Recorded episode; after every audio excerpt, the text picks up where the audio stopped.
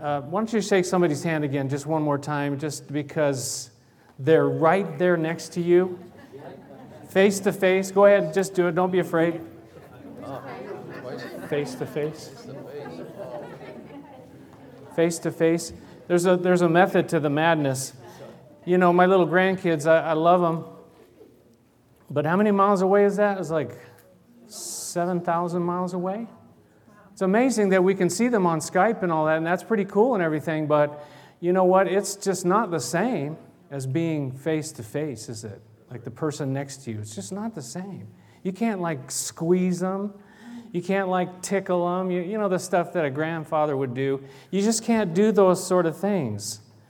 But one day, one day soon, according to what's being planned, is that they're going to be here, right? And I'm going to be able to see them face to face, and, and I'm going to be able to, to talk to them and, and hear the, you know, the, the nuances of people's, uh, how, how people talk to one another. That's going to be soon.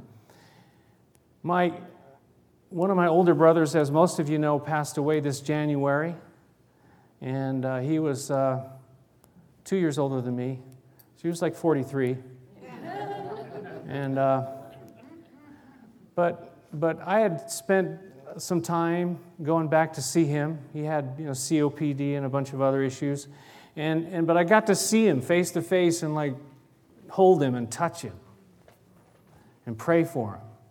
We, we'd had phone calls. He'd call me up uh, pretty regularly and say, Hey, Richard, uh, can you say a prayer for me? I got him on my answering machine. Can you say a prayer for me? I'm having a hard time. I need you to say one of those prayers for me. And so, you know, I'd call him back and I would pray for him. But it just wasn't the same, you know, by telephone. It's not quite the same, is it? So there's this separation. And then when he passed away, it's like I can't even I can't even get the telephone calls anymore. I saved those other ones and I play them like every now and then. Not very often because it's hard. But but I can't hear his voice. I can't see his face. I'm separated from him now in this life. He is a believer, so I believe one day we'll be back together again. But, but as far as this life, this world, I'm separated. I can't, I don't have that contact with him anymore. Is that separation? You know, I want to talk to you about heaven and hell today because you say, what's that got to do with anything? Well, I think that what, what strikes me when I think about heaven and hell, or heaven or hell, is, is the idea of being face to face or being separated so you cannot be face to face.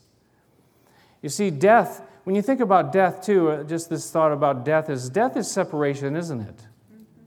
Death is separation. When we die, we're separated from those people.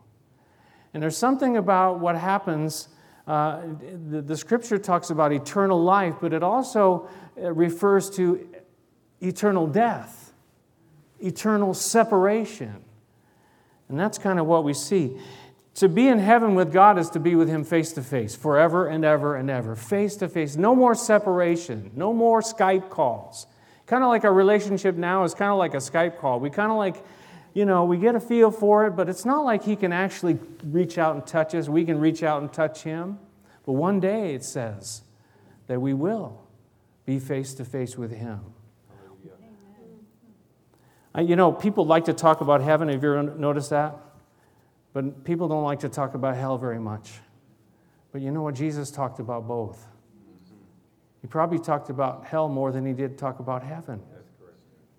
And, and so, for us, we, we, we need to understand it because I think if we, if we don't understand it, we, we, we're not going to care about the people next to us. I read an interesting uh, letter that D.L. Moody, who was the evangelist in the 1800s, and, he, and somebody had given a big check to his ministry, whether it was a church or, a, or, or his speaking ministry. He gave a big check, and, and uh, this man wasn't a believer. And so he wrote back to him and he said, he said, You know what? I really thank you for that check, and, and, and I don't want to offend you. I'm, I'm, I'm paraphrasing here. He says, But but I don't want you to think that you giving that check is going to get you into heaven. He says, because you need to give your heart to Jesus Christ so that, so that you will be together one day. He kept the check. But he told him, he, you know, he explained to him, you know, that, that you have to make a decision for, for Jesus. It can't be ignored, really, this thing about separation, this thing about hell. We, we just can't ignore it. You know, we, we, we, there are, I've heard of churches where they, there are certain words they won't use. They won't talk about sin. They won't talk about hell. They won't talk about the devil. And you know what? I don't, I don't think we need to focus on all three of those every single time we get together. I'm going to hammer you about the devil. I don't like to give him any more credit than he you know, has coming to him already. I don't want to hammer you with sin. We all know, I think we all know truly, that we're sinners. We're just, we're just sinful. And if you don't know that, you got some kind of problem. and I think it's delusion. And I don't think we need to talk about hell every single day, right? But we can't just avoid these issues. We can't avoid the fact, and especially when it comes up in our passages like, like what we're going to see here today in, in Second Thessalonians, that it's a very real place. You know, uh, we, we, again, we think about heaven, we think it's a very real place. But we don't think about hell as a very, very real place. But Jesus talked about them as both as if they were. And the Word of God declares that they both are a real place and a real uh, existence. Why don't we turn to Second Thessalonians chapter 1? Because our passage really speaks to both of these issues today eternal life and eternal death. Very important issues. Second Thessalonians chapter 1, verses 6 to, to 10. We're going to look at verses 8 through 10, but we'll start in 6 for some context. God is just. That's so important. God is just. He will pay back trouble to those who trouble you and give relief to you who are troubled and to us as well. This will happen when the Lord Jesus is revealed from heaven in blazing fire with his powerful angels. He will punish those who do not know God and do not obey the gospel of our Lord Jesus. They will be punished with everlasting destruction and shut out from the presence of the Lord and from the majesty of his power on the day he comes to be glorified in his holy people and to be marveled at among all those who have believed. This includes you, Paul said to the Thessalonians. Why? Because you believed our testimony to you. He starts off in that section that we just read saying that God is just because we, we have to keep it in context about who we're talking about here. He says that He will punish. He will punish. We don't like the idea of punishment. I mean, who, who liked getting punished as a child? Oh, I enjoy this. None of you? You're not the glutton for punishment? You know, but, but, it, but it, you know, to, to raise a child, there comes a, a time when you've got to show them some kind of punishment that there are, you know, results from their actions, their behavior has consequences. He says here that he will punish, and we don't like the idea of punishment, and you say, well, what could they have done? What could they have done to be punished with something so terrible as what we have just read here and, and what has been described here? I think the question really should be what have we not done? say, what? You know what? Again, for us to know that we are sinners, that we've missed the mark, that God is just, that God is holy, that God is light, that there's no darkness in Him whatsoever, if we know that who He is, the holy and just and incredible God, and we know who we are, there's a problem here. Isaiah said, Our sins have separated us from Him. There's a huge problem, you see. But for us to know that that God is just and that one day He's going to return. And, and we all look forward to that. I look forward to that. I wish it would be today, that He would come back for me, that He would come back for you, that, that He would come back for each of us that, that returns. I, I love you. Read to the end of the story, you know, like with the Bible, you don't know the end of the book. Uh, sometimes when you're reading a book or story, but you can read to the end of the Bible, and it says there, the second to the last verse says this He who testifies to these things says, Yes, I am coming soon. Amen. And John says, Come, Lord Jesus. For us to say, Lord, we're waiting. We're, we want you to come. We want you to come return for us. But God is just, and we are sinners. And uh, again, I'm not going to hammer uh, you about that. We, we all know that. But, but God's justice demands punishment. God's justice demands it. It doesn't mean that He likes it, though. Right? You, you know the saying when you punish your kid, well, this hurts me more than it hurts you. He doesn't like to punish. He doesn't like the fact that there's this place called hell. In fact, in Ezekiel, it says that, that he takes no pleasure in the death of the wicked. He takes no pleasure in the death of anyone. He doesn't desire that anyone would perish. We know Peter tells us that. He doesn't enjoy the fact that, that people reject him and they, and they are, are punished with this eternal punishment that we talks about.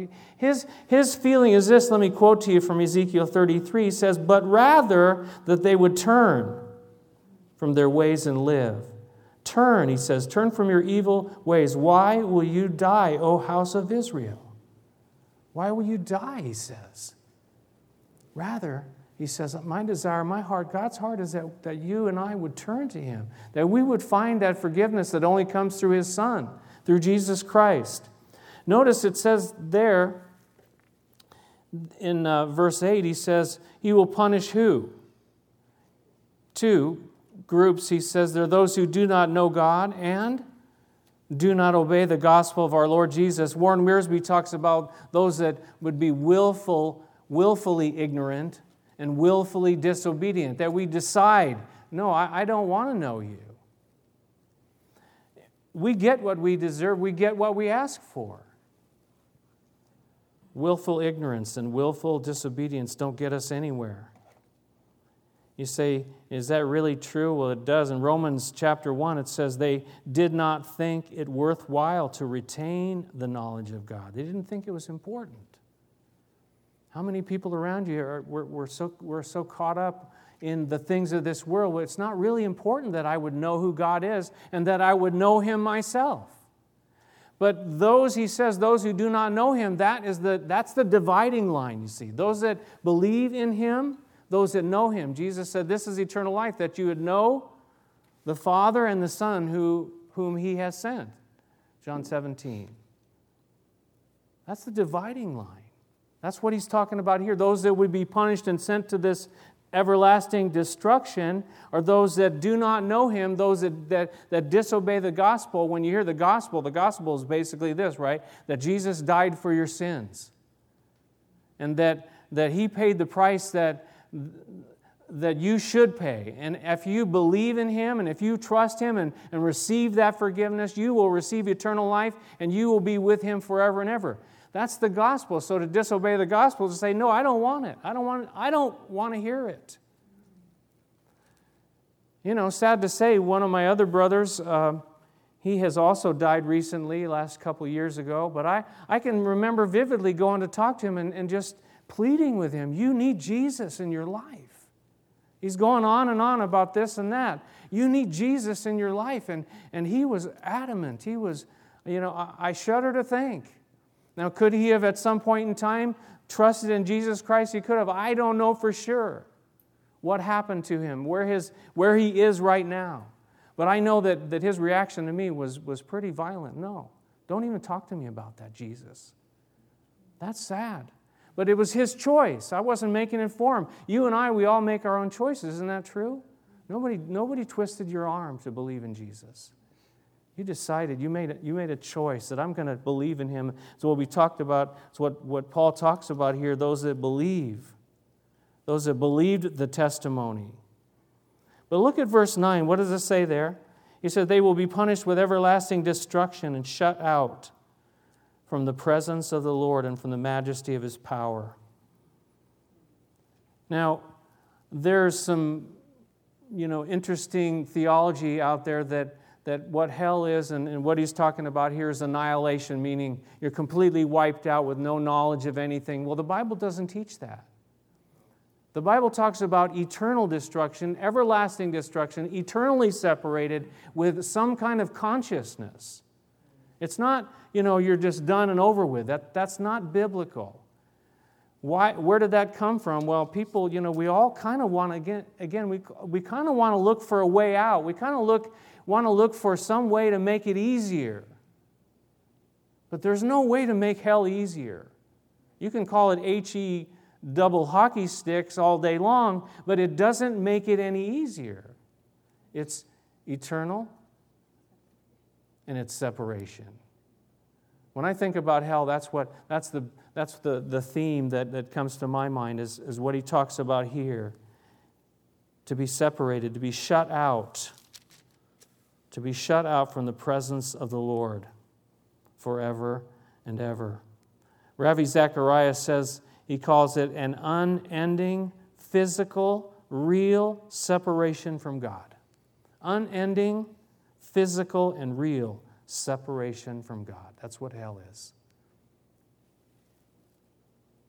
You know the joke people say, you know, I, I don't mind going to hell. Why? Because all my friends will be there. Well, who cares if all your friends are there? God will not be there for you. That's the important thing to think about. Who cares where your friends are? Not that you don't care about your friends. You know what I mean? Is God there? That's what matters.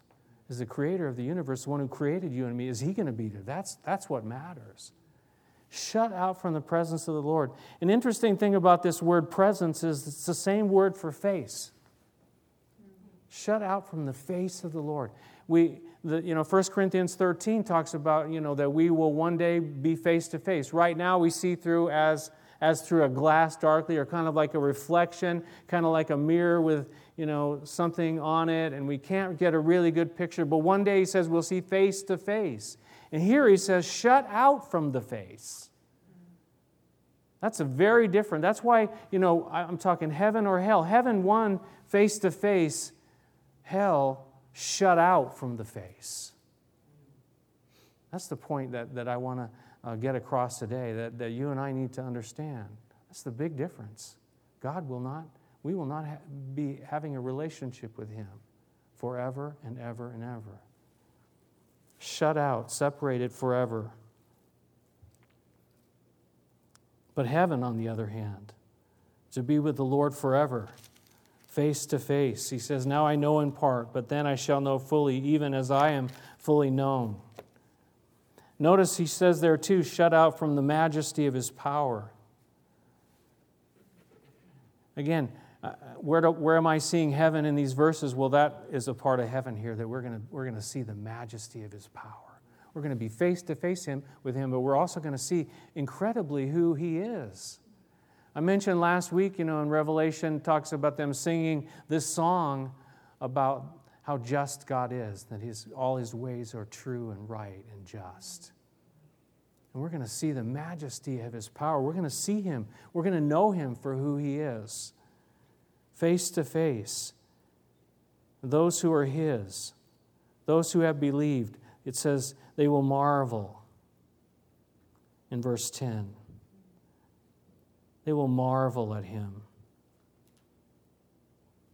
I look forward to that. How about you?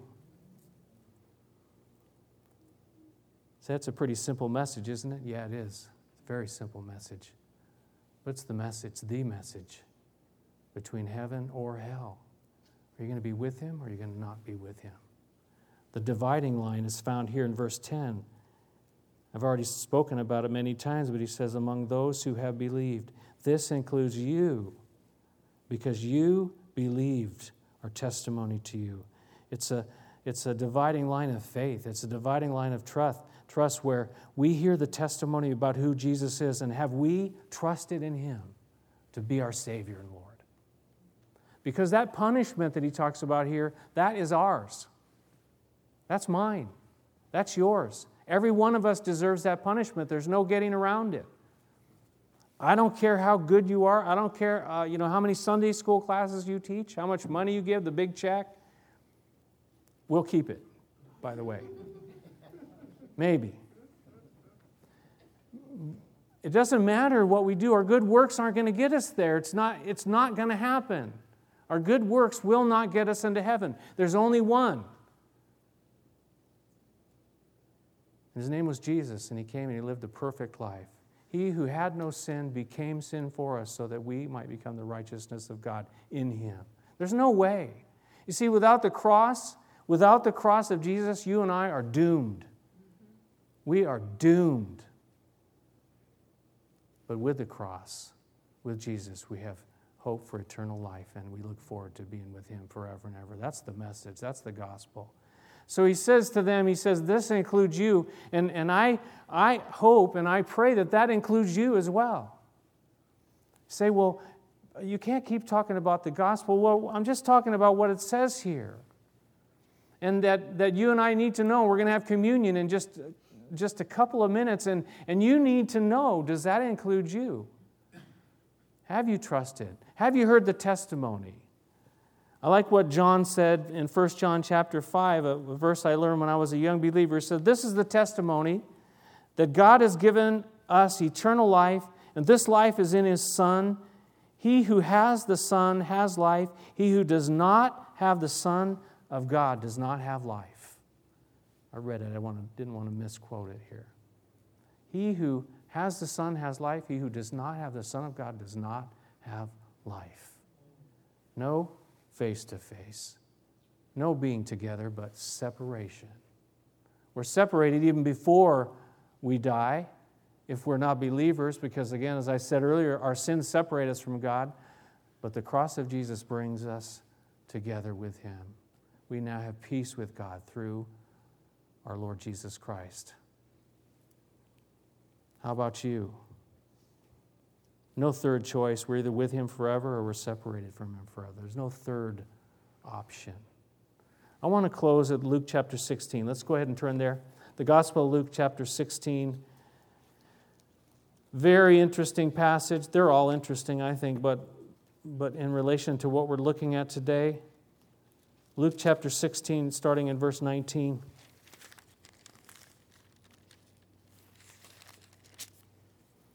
This is about the rich man and Lazarus. Jesus speaking.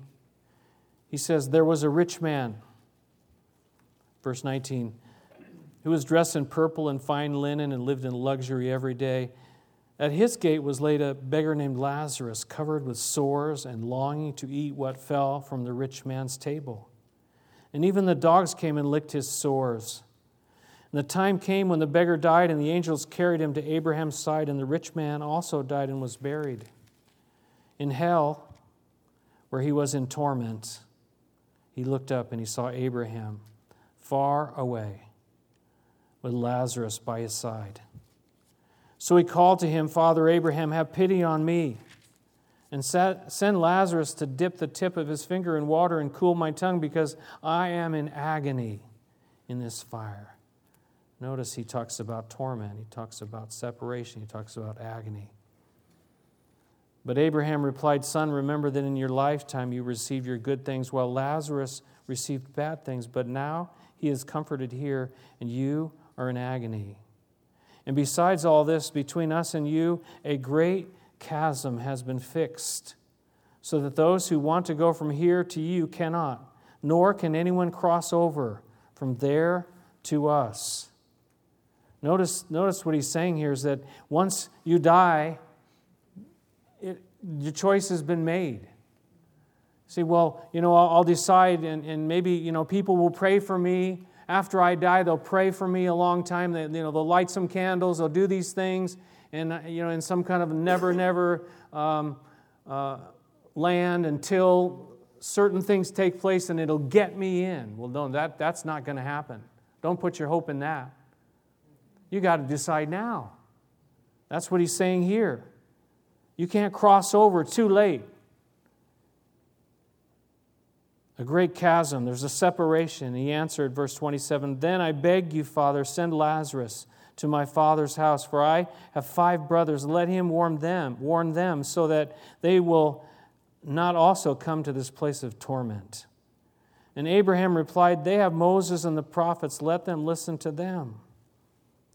No, Father Abraham, he said, but if someone from the dead goes to them, they will repent. And Jesus tells us that he said to them, If they do not listen to Moses and the prophets, they will not be convinced, even if someone rises from the dead.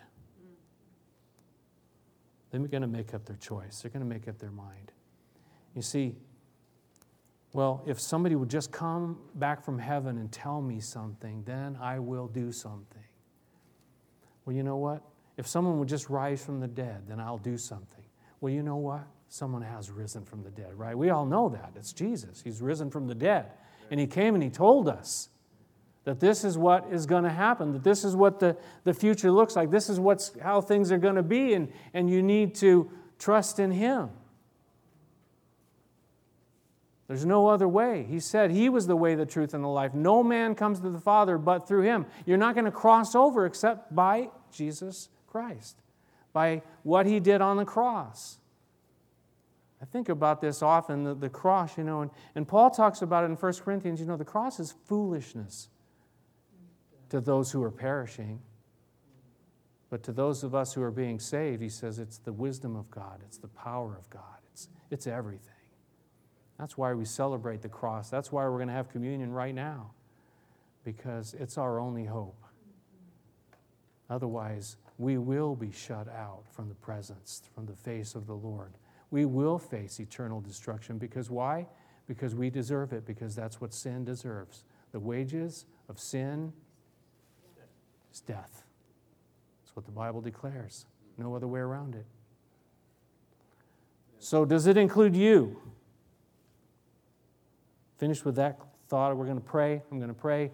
We're going to take a couple minutes and have some uh, a quiet time where we can reflect and think about the cross. Have we, have we come to that cross and say, you know, only to the cross I cling because it's my only hope? And then we have communion on the back table, and we'll ask you to just go and get it for yourself. And you standing up, you making that walk is a, is a, a kind of a testimony between you and God that, that you trust Him. You do. But you know, if you don't trust Him, don't get up and do it. Don't, don't make a mockery of it. It's, this is serious, this is real. If you're not ready, it's okay. Nobody's going to look at you and say, Well, you didn't get up and go do it. Don't do it because of that. Do it because it's something that's inside, that you have in here. Don't do it because of what other people will think. That'll never work. Never. Let's pray together, shall we? Father in heaven, we thank you for your word, though we, we, it's hard sometimes. And the message is difficult, this message about heaven or hell. But I pray for each one here that, that each one would know and would trust in what you did for them out of the great love that you have, that you have no desire that anyone would perish, that you don't delight in the death of anyone, that you sent your one and only Son so that we might have that place in, in your family and, and live with you face to face forever and never. And so we come now Again, to remember the cross, to remember that sacrifice that Jesus, you came to the earth and you, you were with God. You are God. John chapter 1 tells us. You are the Word, but the Word became flesh and dwelt among us, and we've seen His glory. That you came and that you lived that perfect, sinless life, but but then you, you went to the cross for us and you, you died the death that I should have died, paid the price that I should have to pay, but you did it for me. So we come and we thank you for that. And, not only that, but to, just to prove who you were, you were buried and you rose from the dead, to prove that you could do that for us. That no one else could ever do that, but only you, because you are the Lamb of God who takes away the sin of the world. We thank you for that. And even now, as we take a, a few moments to quietly uh, contemplate and quietly talk to you, thanking you for who you are, and maybe, maybe there's some here that need to, for the very first time, say, Jesus, I, I want to be in heaven with you.